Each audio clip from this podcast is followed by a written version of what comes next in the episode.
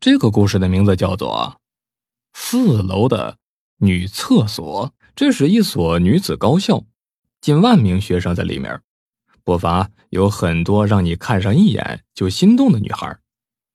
为此，这所学校里时常会引来一些疯狂的追求者，还有一些下三滥的偷窥者。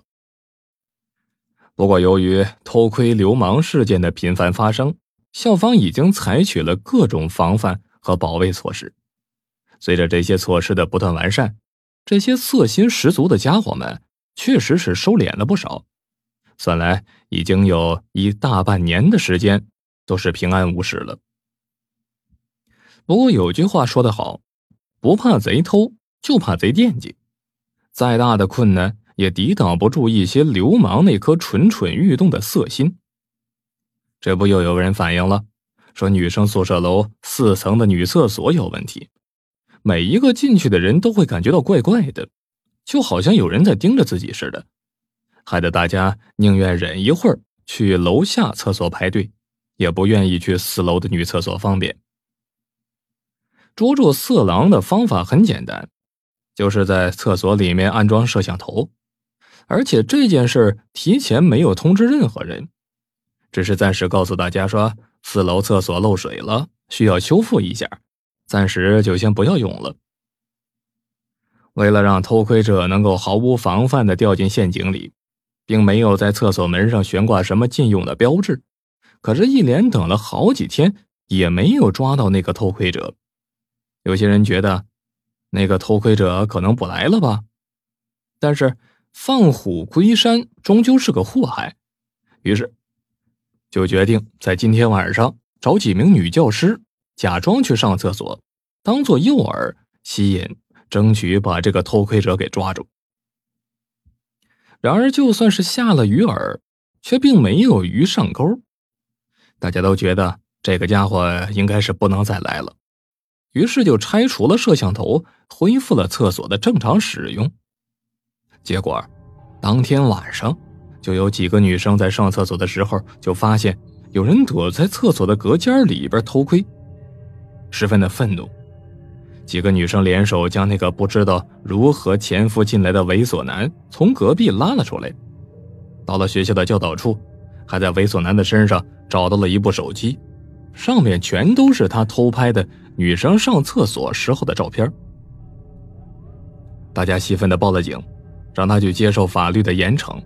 几位女生还得到了学校的通报表扬，当中有一个叫邱雨欣的女孩，算是这些人中胆子最小的一个。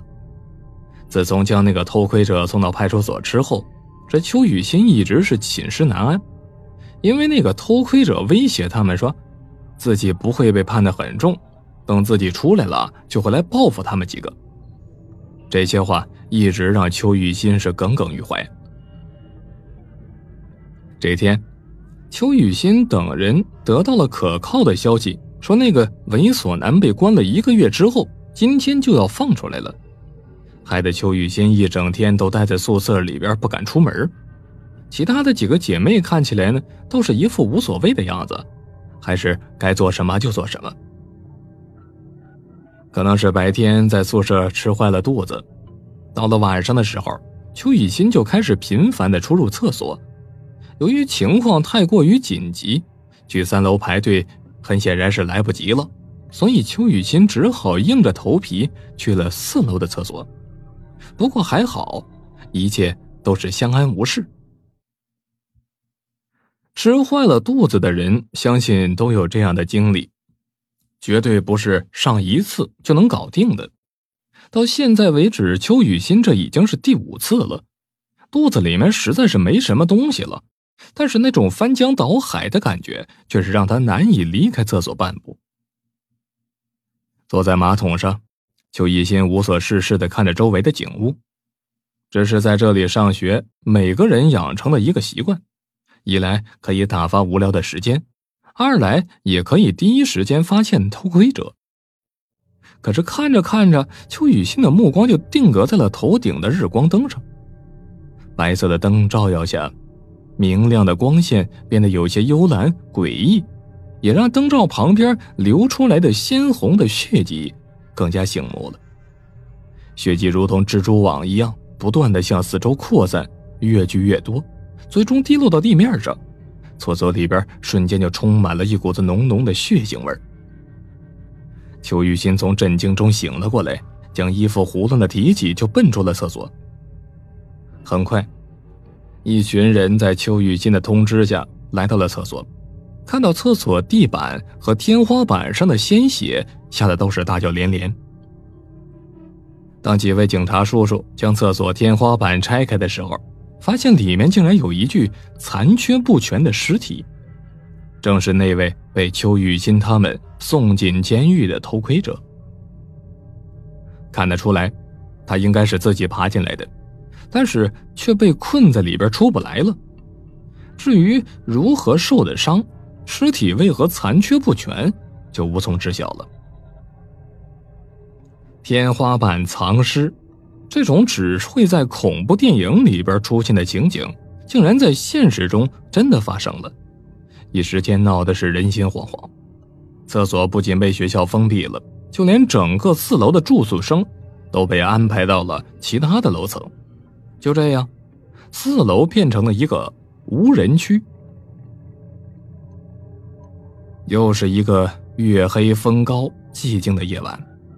一个名叫张小开的猥琐男生，偷偷的潜伏进了这栋宿舍楼中，掏出自己带来的简易针孔摄像头，三两下就在一个隐蔽的角落里安装完成。摄像头后面接连有独立的储存设备，可以连续拍摄三天的时间。他只要在三天内将摄像头取走，将里面拍摄到的内容做成剪辑。发到一些特殊的网站上面，就可以获得暴利。张小开干这行已经有三年了，一切流程对他来说简单的就是轻车熟路。